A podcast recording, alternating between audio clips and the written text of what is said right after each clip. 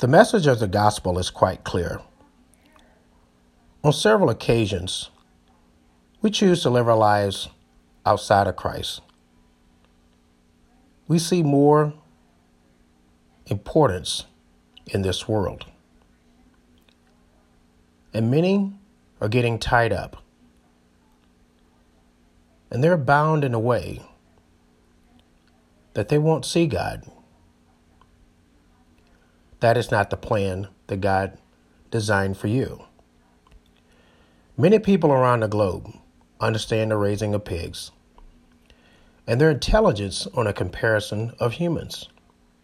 They're more than just an animal wallowing in mud. Their abilities are unique and vastly different when their appearances lead otherwise. Our society continues to miss the reality that the world doesn't have their best interests. When someone likes the devil is after souls, he doesn't want any resistance. His plan is to load you up, hog-tied with a one-way journey to destruction. The wise one stays alone, waiting for the Lord, and is not misled from following the pack of this world.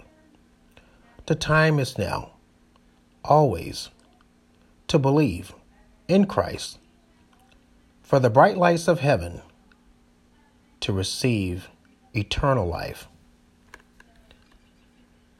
Serving the Lord is so important.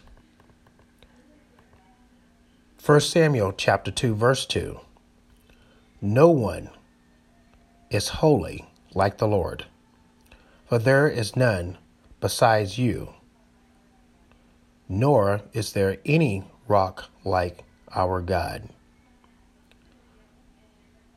God is our foundation.